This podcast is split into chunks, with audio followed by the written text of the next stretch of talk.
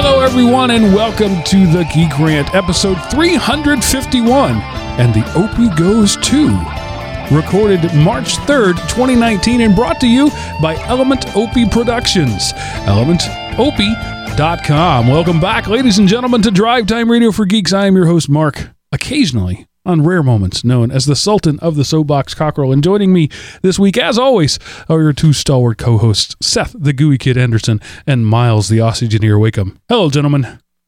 Hey, Mark, and welcome back, faithful Opiites. We are here to entertain you. What up, geeks? I realized halfway through that I should I was should have broken into "We're here to pump you up," but you know. Sorry, I'm I'm in a weird mood today.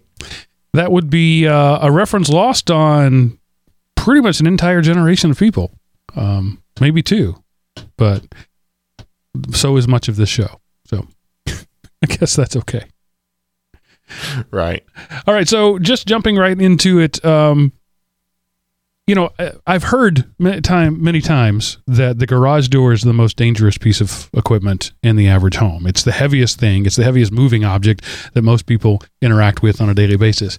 But th- earlier this week, Thursday night, as a matter of fact, I was sitting in this very place in front of this camera on this very ball uh, doing uh, the uh, Android App Addicts podcast when the garage door opener began to vibrate beneath me. I am... My floor is the garage ceiling, so anytime somebody opens the garage door, that happens. But it didn't stop, and it didn't stop, and it didn't stop.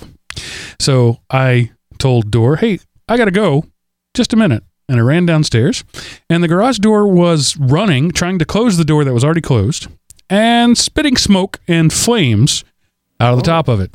That's a new one on me. I've never seen such a thing happen. So I, I reached up and yanked the cl- plug out of it, opened the door, and the entire house still to this day smells a little bit like burning resistors.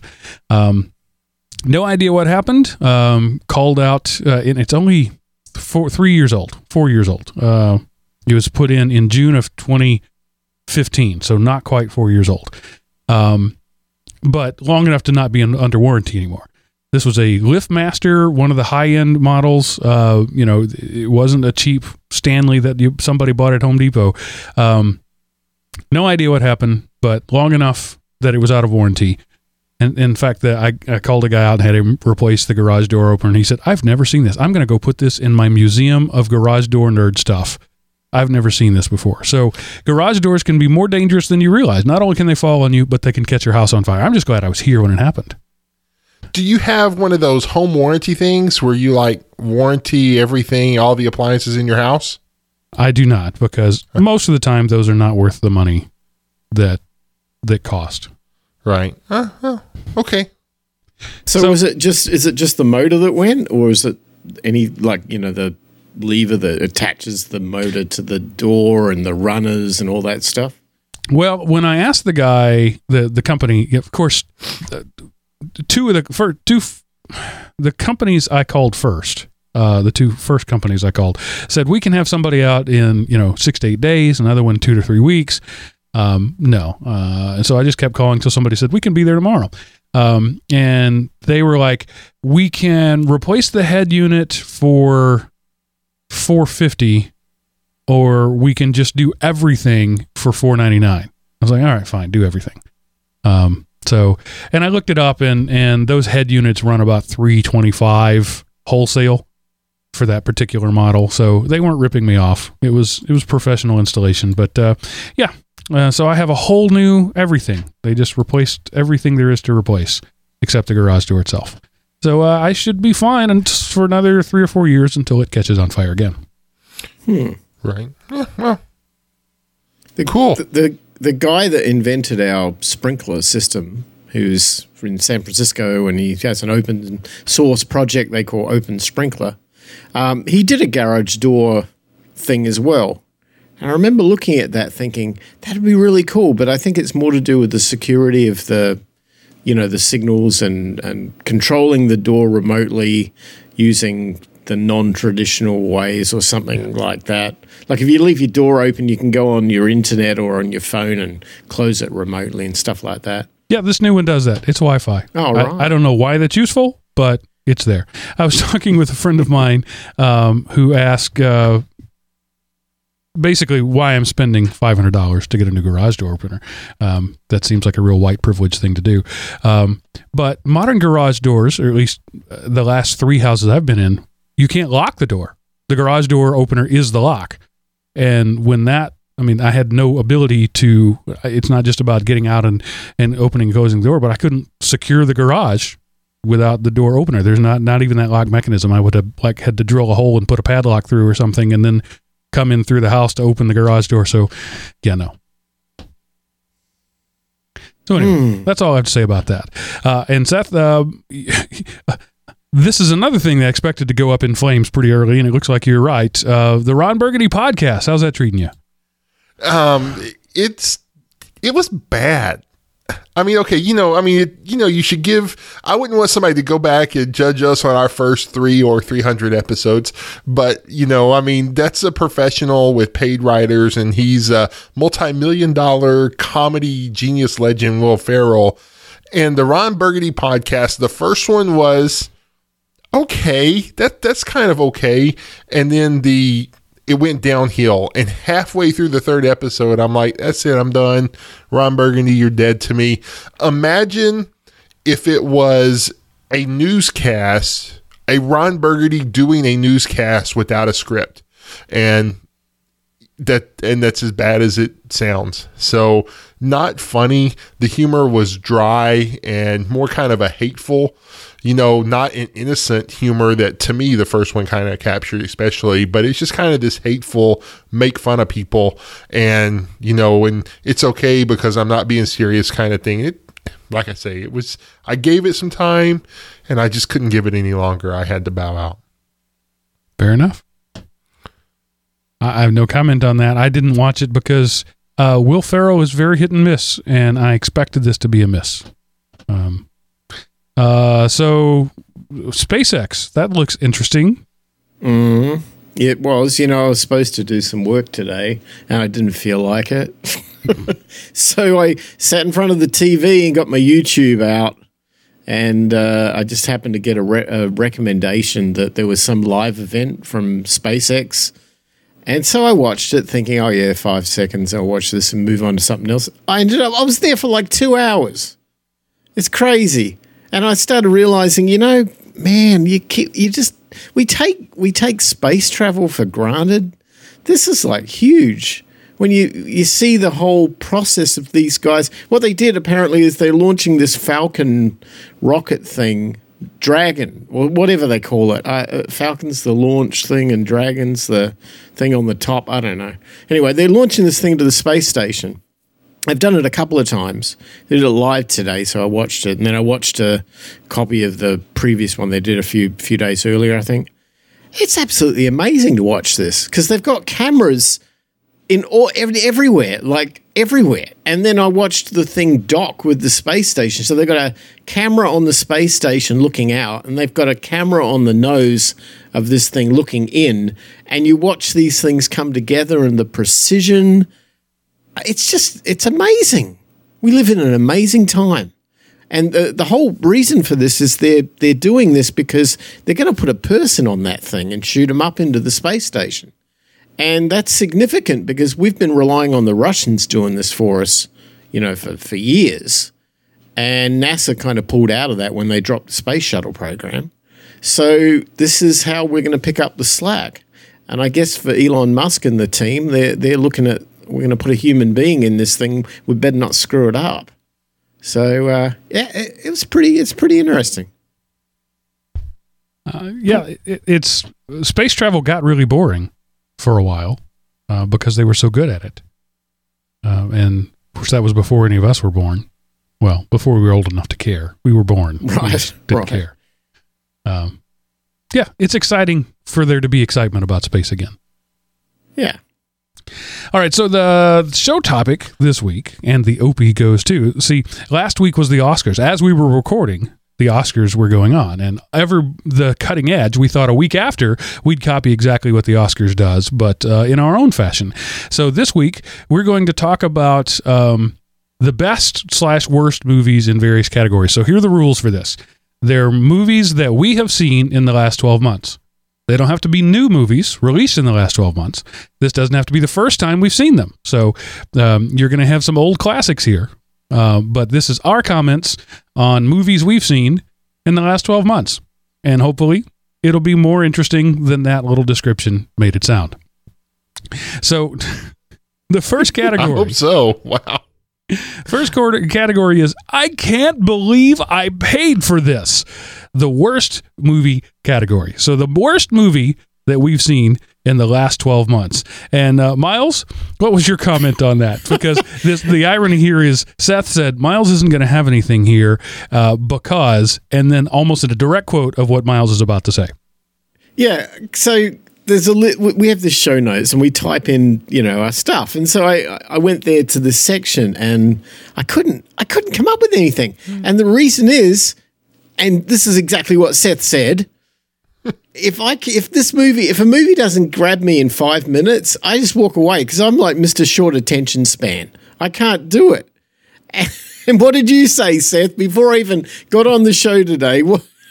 Yeah, uh, Mark and I were commenting. It was like, well, Miles hadn't put anything in this yet, and I was like, well, Miles, if Miles doesn't like it, he'll get up five minutes into it and go out and make some money somewhere. Yeah, so. We we know you well, Miles. Yeah, they do. So my first one, I've got a couple. Seth has a few. So we, we're just going to go down quickly and list them all and why we think they suck. Um, worst movie, by far, probably the worst movie I've ever seen. And I've seen the movie Stone Cold by uh, uh, with Brian Bosworth. Um, the, one of the worst movies I've ever seen, Gone with the Wind. And part of the reason I think this was such a terrible movie is because I've been told all my life how great it is. And I spent four hours waiting for the greatness, and it never came. This is, not only is it a terrible, dramatic, teenage girl chick flick, it is a period traumatic, teenage girl chick flick. Terrible. Don't watch it. No, this was a great movie. I, I, I mean, I have not seen this movie in the last twelve months, but I have seen it a couple of times. And I've enjoyed it. Um, so, I, you know, I think it was a pretty good movie. Terrible. So, there's there's some awesome lines. There's, you know, um, Vivian Lee just in her best, you know, who's she's actually English, but she nails the Southern Belle thing and, you know, Rhett you call Butler that played nailing by Carp. It? She's a parody of her own self. No, I, but like I say, it kind of fits with the way, you know, and um, what was his name? Rhett Clark Butler. Gable, yeah, Rhett Butler's over the top, you know, Southern gentleman thing. They were perfect for each other, and they played caricatures awesome. It's a great movie. I'm sorry that you don't have the. Um, sorry you didn't like it, yeah. But it's it's not that bad. Well, having looked at your uh, list, Seth, I'm afraid I can't come to the defense of any of the movies you've had. So this will be a unique experience in this category. The next one I have for I Can't Believe I Paid for This, um, and I didn't pay for it uh, other than for my regular Netflix subscription, Justice League. Oh my gosh, so very bad. Everything about it was bad. The, the, the dialogue was bad. The mustache was bad. Everything about that movie was bad, and I wanted to kill it with fire. I will not defend it as a great movie, but it could end up in the, it's one of those, the badness of it kind of what makes it good. There was enough one-liners and bad C G I action to knock it off of the worst movie. Yeah. I will agree it's not a good movie, and it set superhero movies back a decade probably, yeah. But Not not the worst. Uh, it's it was bad enough to not be good, but not bad enough to be so bad it's good. It was right in that middle ground of just bad movie. Um. Uh, and then the next, the first one on your list, Seth, is one actually I intend to see because I know it's going to be bad. Is it is it something I can't enjoy because it's just that bad? Left Behind, the Nicolas Cage one, not the Kirk Cameron based on the book ones, which. is a whole, you know, that's that's Christian cinema. The Kirk Cameron one's based on the book, and that gets its whole category of bad filmmaking that you're supposed to watch because it has a quote unquote good message. But no, this this imagine all of the best parts of the Kirk Cameron Left Behind movie taken out, and you are left with the Nicolas Cage Left Behind. It's like what was left behind was Nicolas Cage's acting ability. That's what was left behind. And it was just, it was awful, awful, awful, awful. Um, you know, if, you know, if you want somebody to confess to murder, make them watch this movie and they'll do anything to get out from it. So it's, it was a very bad movie, I think. Nicolas Cage has made an entire career playing wooden, emotionless characters. And yeah, but he has a flair in some of them. And, you know, and so you, you're going for the Nicolas Cage experience. This is like the Nicolas Cage experience on Valium or something. So it was just not there. And continuing with the Nicolas Cage theme is Ghost Rider two. So for me, the first Ghost Rider wasn't good, wasn't bad. It was an okay movie. The second one, it just like Ghost Rider fell off a cliff, and whenever he, whenever the motorcycle crashed on the rocks below, they were like, hey, let's make a movie about him again. And so Ghost Rider two was just bad. There's there's no, um, you know, there's no, I mean, Eva Mendes, which is someone who I just adore, she was not enough. No, she wasn't in this one. Never mind. Whoever the, I don't even, this is how bad it was. I don't even remember who the hot chick was. So yeah. That tells you the movie's bad. So the original Ghost Rider, hot chick was the only thing that made it worth watching. She was had enough charisma to make it worth watching, and I, I guess new hot chick couldn't do that. I, I didn't even I didn't even know that was a thing. I didn't know there was a Ghost Rider two, and I'm okay with that. Sorry, I mean yeah, you'll have nightmares now. Don't don't yeah. watch it. No redeeming qualities. And the next up is The Happening. Uh, M. Night Shyamalan was like, I don't know, he lost a bet, was in with some bookies or whatever, but he made this movie that was, I don't, I don't know what idiot read this script and thought, let's make a movie out of this that people will go see. It's just awful. Um, so it's an atrocious film, uh, ridiculously stupid premise that gets dumber by the second, and then it ends for no apparent reason except for they realized if this goes on any longer, someone will sue us, so we've got to end it now. And that's that's what happened to The Happening. Bad yeah. movie. After The Sixth Sense, M. Night Shyamalan was just the golden boy. Everybody wanted to do his thing. Every movie he made got worse, and now he's a joke, and it's yep. sad. Very sad. And this next one I have seen, and I agree with you, it was a terrible movie, very little redeeming value to it, and that is Downsizing. Yeah. Uh, I talked about it, I think, last week, and yeah. that's the reason it was so, it hadn't been yet burned out of my mind. That's the only reason I threw it. So. All right. All right, and this one I think I also talked about last week, maybe two weeks ago. This is in the Sharknado category, the best bad movie category. Movies that are so bad that they're actually good. And my best bad movie of this year is Rampage. It's everything you expect it to be. It is bubblegum for the brain. Uh, turn your logic centers off and just enjoy the ride. Uh, yeah, it, bad movie, but a, a watchable bad movie for yeah. me. So, yeah. All right, and Miles actually has something in this category. His best bad movie is...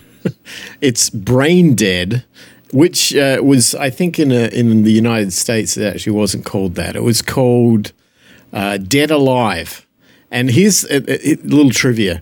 This is Peter Jackson, the guy behind Lord of the Rings, you know, King Kong, The Hobbit, that guy. You know, epic, massive Peter Jackson.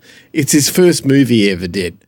And it's horrible, but it's so good because it, it's this cheesy C-grade, no-budget movie filmed in his hometown in Auckland that looked like some, you know, college student prank movie done with a little handy cam or something. It's from nineteen ninety-two. It's a zombie flick. It is the most gratuitous violence I've ever seen in my life. And this guy in his first movie ever nailed it. So the, if you haven't seen it and you like those really hilariously bad, low-budget B-grade movies with a lot of violence, check this one out. It's really cool. All right. I'm not familiar with that one, and nor does that description appeal to me. But uh, I did like the original Night of the Living Dead, which was supposed to be a horror movie and is actually now known as one of the best comedies ever. So, right. Uh, and, of course, you can't have a Sharknado category without having a Sharknado movie in it. Okay, so my entry here is Sharknado three, which is the pinnacle of the Sharknado franchise. The first one was a very solid film that established the... I can't believe I'm watching this. Oh my gosh, it's so stupid. Um, you know, I'm going to fire a pistol at a tornado of sharks a half a mile away and kill them, multiple somehow. Anyway, everything about that movie was just cheesy glory. They tried to go over the top with Sharknado two, and it kind of fell with the thud a little bit, but they rectified it, and Sharknado three is the perfect blend of cheese and B movies and one-liners and just, you know, take your brain out, lobotomize yourself, watch this movie, and you will just roll on the floor laughing. Sharknado three is my humble submission for the greatest cheesy movie ever made. I, I don't remember which. I've seen so many of them, but they're all essentially one long movie, and I can't right. remember which one that one is, but I'm sure I enjoyed it. Uh, I, I think you did. And speaking of enjoying it, the next category is the Barrel of Monkeys category, the most fun movie. I, I've had this discussion before. Fun movies don't have to be good movies. Good movies don't have to be fun movies. Um, uh, uh, an example is uh, the movie Fury. Um, um, uh, Witwicky. yeah, I can't yeah, remember Brad any Pitt. of the actor's name. Uh, Brad Pitt, yeah, and uh, anyway. Shia it, LaBeouf. That one. It is a two and a half hour kick in the nuts, but it's a good movie. It's not fun. You don't enjoy the movie. And afterwards, you don't feel good about yourself, but it's a good movie. These are the opposite of that. These are movies that are absolutely fun to watch, but that may or may not be good movies. And my category, uh, I think probably one of the best fun movies ever is Guardians of the Galaxy two. Can't take anything seriously. It is absolutely a ludicrous movie from beginning to end, but it's a whole lot of fun. If you would have said Guardians of the Galaxy one, I would have been with you, but two? Yeah, really? I like two better than one. I think two really? was more fun than one. I liked one better as a movie. I thought two was more fun. Huh. I... I, it, to me, it was one of those, it had some better one-liners and better bits, but it wasn't overall the movie yeah. that one was. So Well, and we don't agree on your pick, right. which is a movie that I didn't think was any fun at all, and that was? Ant-Man. I just, there was, uh, I cannot remember his name, but he does this little, where he's like telling the string of stuff, and there's just so much in that movie that was funny to me, and yeah, I won't try to defend it as a good movie, but I laughed and laughed and laughed, and it was very good, so... All right. And Miles, you have another one, not surprisingly, that none of us have heard of, and it is? Well, this is a Bill Murray movie. Okay. Um, this is uh, this is Where the Buffalo Roam, which is uh, really, it didn't get any press when it came out, but it is hilarious. It's the story of Hunter S. Thompson, the um, original author, the gonzo journalist guy. Do you know who he is? Uh, no. Okay, so he, he was this guy whose claim to fame was he followed all of these uh, political campaigns, particularly in the seventies and the eighties, completely drunk out of his mind and on drugs, the whole bit. And he's been one of the most prolific authors ever. He's incredible. He's a Jack Kerouac-level author who somehow could do it in a complete stupor. And he followed the Nixon campaign all the way through on the press corps, completely wasted through the whole thing. And Bill Murray plays him. And it is the most hilarious movie that Bill Murray just pulls this off so well. And the stuff that happens and the craziness, it's amazing. It's a great watch. Huh. Okay. I, I may have to check that out. And moving on, the Hey Mikey, He Likes It category. That is just that, that reference right there. Is is dates me right there. Um, this is the surprisingly good movies, the movies you didn't think you'd enjoy, but you really did. And uh, uh, Miles, we'll let you start off. Oh, um, I discovered this in uh, twenty fourteen. It's a, a Jake, uh, I can't pronounce his last name, Gyllenhaal, Gyllenhaal. Is that right? Yeah. Um, it's his movie called Nightcrawler. And it, I thought, it I, when I started watching it, it reminded me of those sort of B-grade L A movies that, you know, didn't have a big budget and somebody in L A who's a, you know, wannabe movie guy did it. And I started watching it thinking it was going to be like that. And it's brilliant. It's a, you know, it's all about the underworld of um, uh, the uh, f- uh, camera photojournalists right. who cover crime scenes and um, murders and crane wrecks and all that sort of thing. And this one guy is kind of a bit insane uh, who takes that role as a photojournalist and finds himself in a really bad situation. And in fact, sort of starts creating his own his own photo shoots. Um, quite quite. macabre, but a really good movie and surprisingly enjoyable. I, I enjoyed that one. All right. I, I haven't seen that one. Uh, I am familiar only from you. You've mentioned it a couple of times before. Uh, Seth, I'll, I'll let you do go next. And I agreed with you. This was a really good movie, but I was expecting more of it apparently than you were because of who's in it. Right. Yeah. Bradley Cooper. This was really before I, I mean, I've tried seeing him before, but this is what made me kind of a Bradley Cooper fan was his performance in um, Limitless. Um, it, you know, I was, it's like, you know, with the premise of the film, I was expecting like, you know, I was kind of hoping for more action, and there was some action, but it was more, you know, um, more plot driven.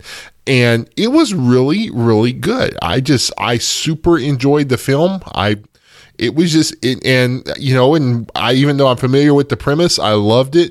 Um, I wish the, um, what was the Scarlett Johansson movie? Uh, that Lucy? was like Lucy. Yeah. I wish Lucy would have been more like this. Um, you know, instead of what, whatever it was that director tried to do, I didn't get. So, um, but yeah, Limitless was a great movie. Um, and it, and it survives, you know, multiple, re- multiple rewatches. It still, it holds yeah. up. And now it's a T V series. Um, they liked it so much. Uh, I think it's a Netflix original. I don't remember, but yeah, no, it's a it, T V it, series. It's not a Netflix original. It was okay. on one of the big three networks, and I think it lasted a season, and then Netflix bought it, I think. Ah, but got it. it, I don't know. It was, uh, and he was referenced, so it's kind of in that movie Limitless universe. They reference him, and I think he's like a guest star on the first episode.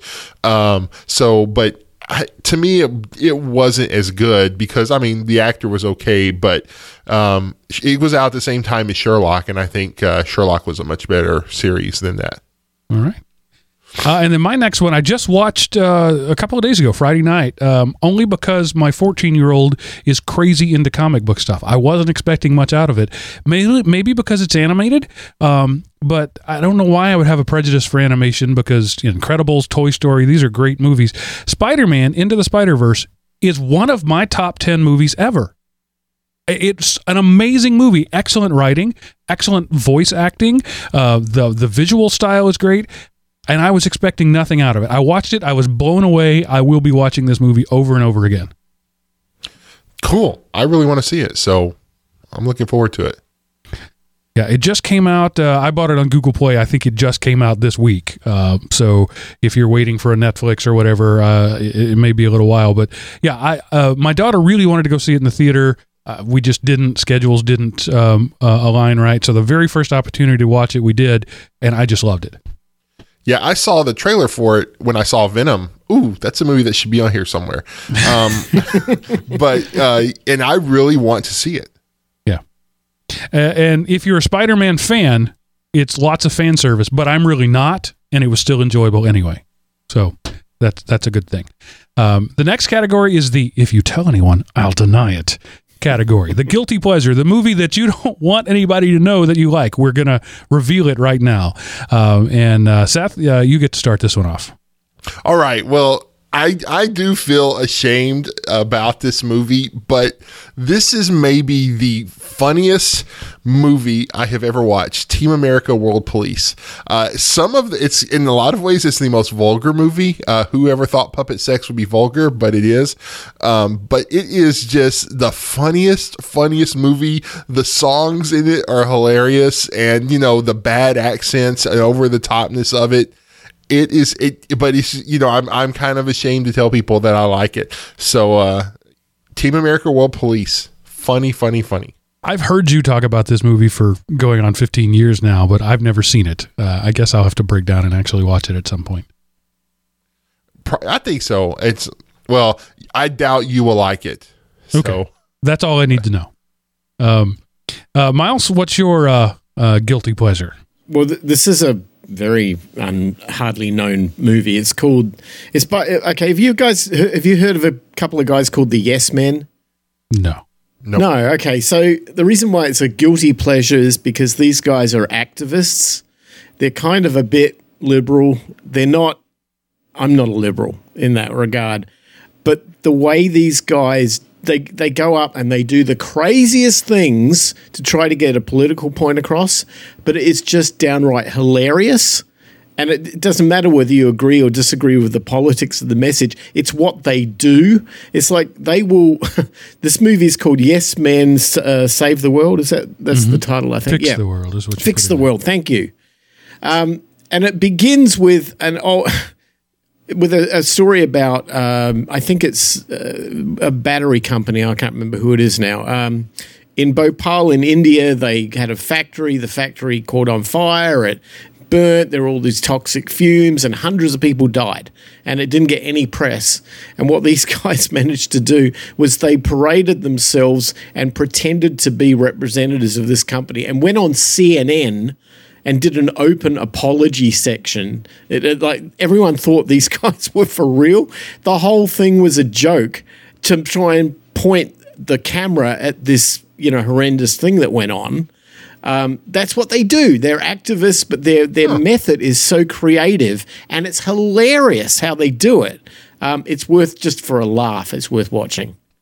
So as I'm looking at this list, I'm realizing that uh, we have wildly different tastes in movies. Seth and I tend to be a little more tangential toward each other, but uh, yeah, Miles, you, you're I'm, not even I'm the right same Venn there. diagram as no. those. I'm, yeah. I'm way out there on the weirdness yeah. level, I and, think. And Seth and I disagree probably more often than we agree, uh, so it's interesting.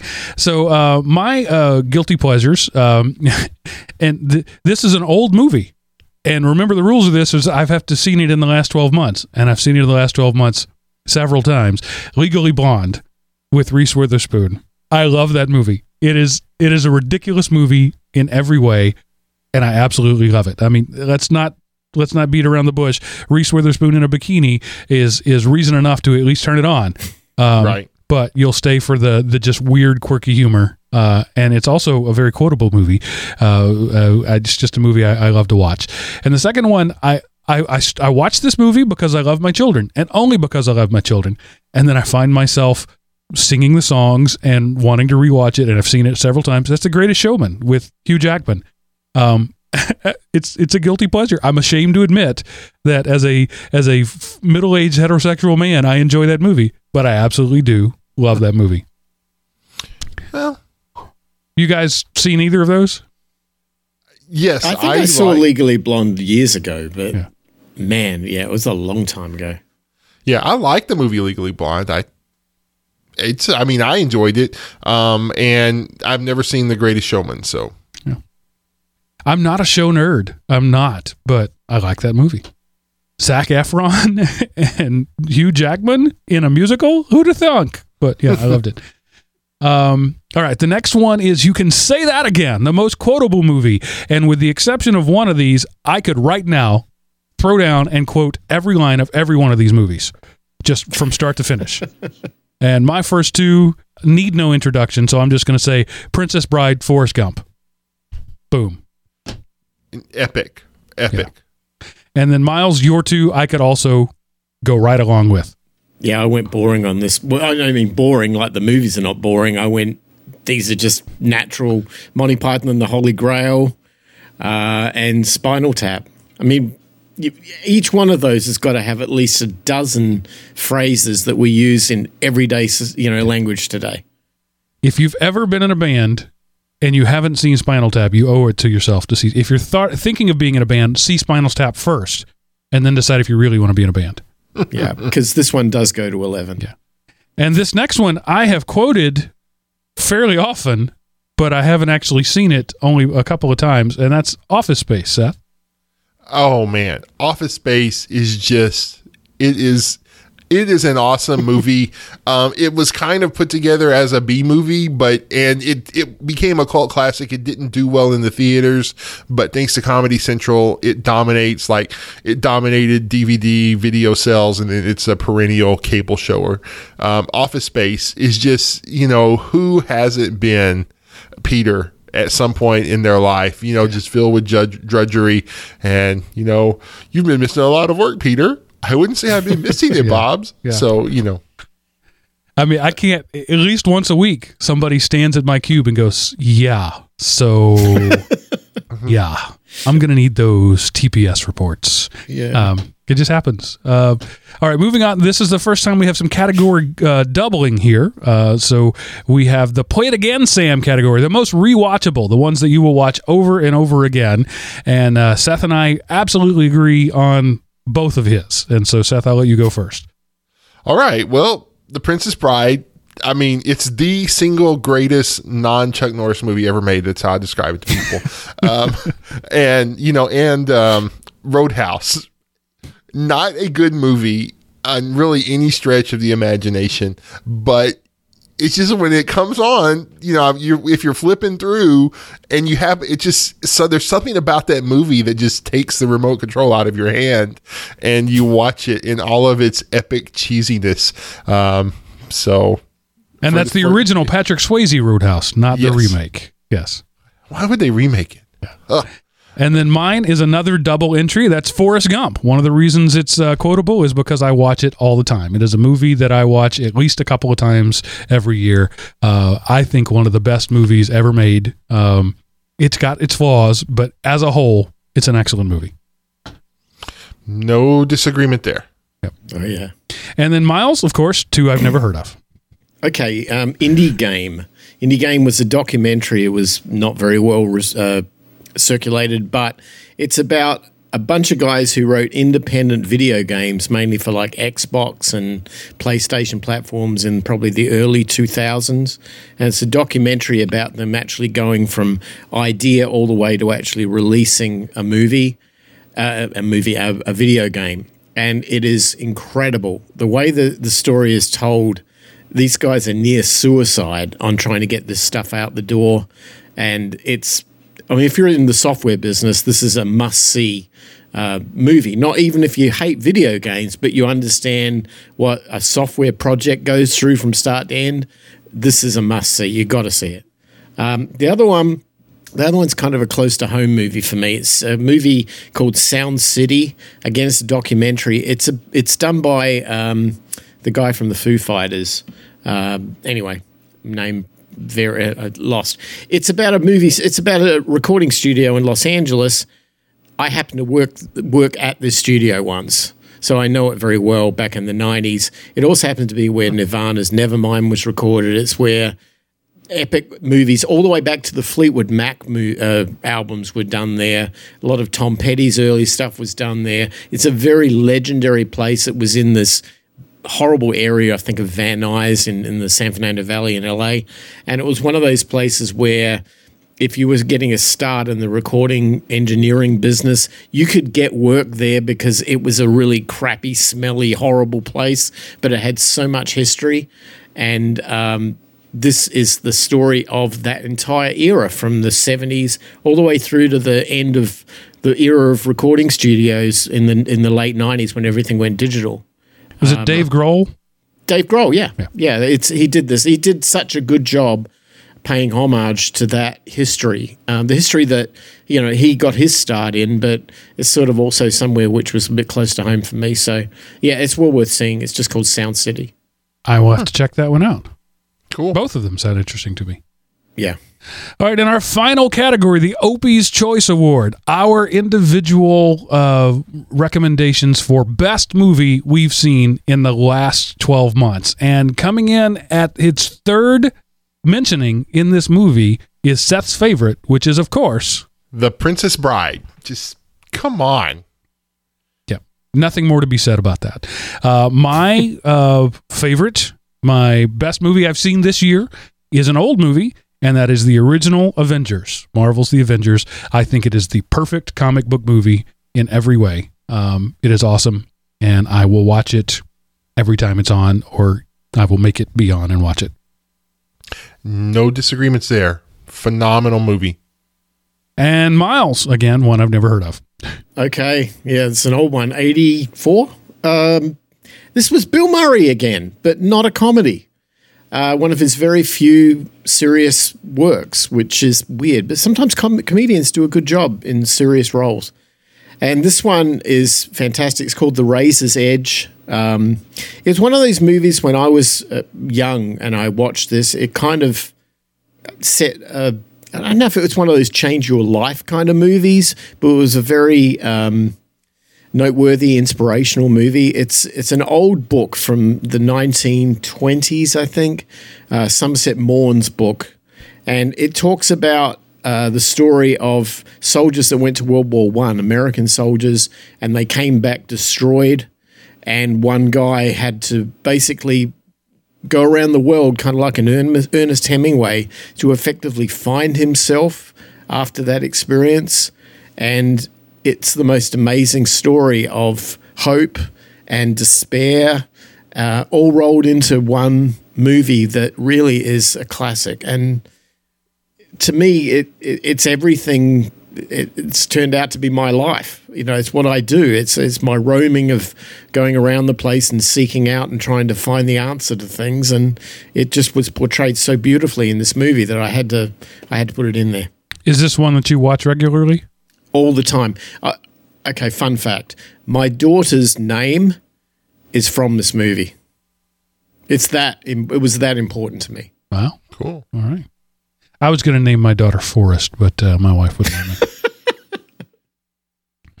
Because, you know, at a track meet, run, Forrest, run. I mean, come on. You got to do that. Run, Forrest! So, uh, all right, that's it. The, those are our picks uh, for the, the Opie Awards. Maybe we should actually make up an award and give it to nobody. Um, let us know what you think, uh, and uh, we'll talk a little more about that later. I, this was a good rounding of movies. Some I've seen, some I haven't. Uh, so uh, once I post this into the notes, uh, you all listeners will have uh, a lot of things to watch or to stay away from uh, based on this. So uh, really the only thing left to ask is, Seth, what happened this week in history? All right, Mark. Well, this week in history comes to you from an email Scott Russell sent in. Scott, thanks for doing my work for me. I appreciate it. Um, he wrote in to inform me that on February the twenty-ninth, which would have happened over this past week of the show, eighteen sixty, the great Herman Hollerith was born. Um, Herman Hollerith was an American inventor who developed an electromechanical punch card tabulator to assist in summarizing information and later accounting. He was the founder of the Tabulating Machine Company that was amalgamated via stock acquisition in nineteen eleven with three other companies to form a fifth company that was renamed I B M in nineteen twenty-four. Um, he's regarded as one of the seminal figures in the development of data processing. And tonight, he makes history yet again as being the inaugural member of the This Week in History Five Timers Club, having been featured in episodes one twenty-seven, two forty-four, two sixty, and two ninety. And that happened this week in history, Mark. And now back to you. And that may be the most prestigious, prestigious award of his life, is having sh- shown up on this show five times. I think so. I mean, yeah. So, yeah, he sent me in, and it was one of those, hey, did you know this? You probably did. And I was like, as a matter of fact, yes. And then so I went searching through our archives to find he was in there, and I realized, oh, my gosh, this will make him a five-timer. All right. Herman Hollerith, um, one of the guys that you don't know who invented the world in which you live. There's a lot of them out there. Uh, all right, so uh, now, Seth, what do you have to close the show in spectacular fashion this week? Well, nothing, but I do have a link that will help you put the fun back in function. So this links to a Yahoo article I stumbled across um, in my web perusals. That it is a semi-definitive list of what those F one through F twelve keys at the top of your keyboard can do. So, you know, they can do such things as, you know, uh, keyboard combinations can close documents, reboot or shut off the computer, open the document library in Microsoft Office, open the search feature in Windows Explorer, whatever you want to do. Lots of stuff. Uh, check it out. You know, print it off for your for your mom or all those people you tech support, and they ask you, and you could go, "Let me Google this for you." Just give them this. That sounds interesting. I've always wondered what why why those function keys are still on key on com, today's computer keyboard, because don't they date back to the old I B M terminals from way back when? I mean, you I, know, seventies, eighties. It's a it's a legacy issue. Once applications start using them, you can't take them away. Yeah. Uh, you know. Hmm. Tell that to Apple. uh, nobody can tell anything to Apple.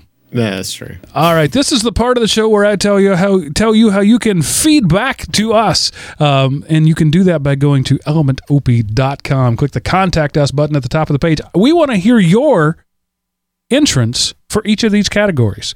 The most watchable, the best overall, the one we should stay away from. You owe it to us to share your wisdom with us. Uh, do that by clicking the Contact Us button at the top of the page, answering the world's hardest CAPTCHA and filling out the form there. Or if you're not a form fill kind of guy, you can send an email to uh, geekrant at element O P dot com. That goes to all three of us. Or if you'd like to actually have your voice right here on the show, you can dial five five nine I am O P. Leave us a voicemail there, and we'll play it. I'm interested to hear, you know, uh, movies are one of those things that uh, very few people are ambivalent about. Um, you either love them or hate them, uh, and so I'm interested to hear what people have to say about that. Do you disagree with us? Do you think that some of our worst movies are some of the best movies? Do you think that some of our best movies are absolute rubbish? Um, let us know what you think at element O P dot com. Now, Seth, Miles, any final words of wisdom? Anything you forgot about and you remembered, oh, I really should have mentioned that, like Venom. Where would you have put Venom, Seth? um, I It was much better than I expected. So okay. It would have to be better than I expected, because I expect it to be absolute garbage. Um, yeah. I haven't seen it yet, but whatever it is, it's going to be better than I expect. Okay. All right. Uh, I guess that's it. This is the part of the show where I say thanks for watching.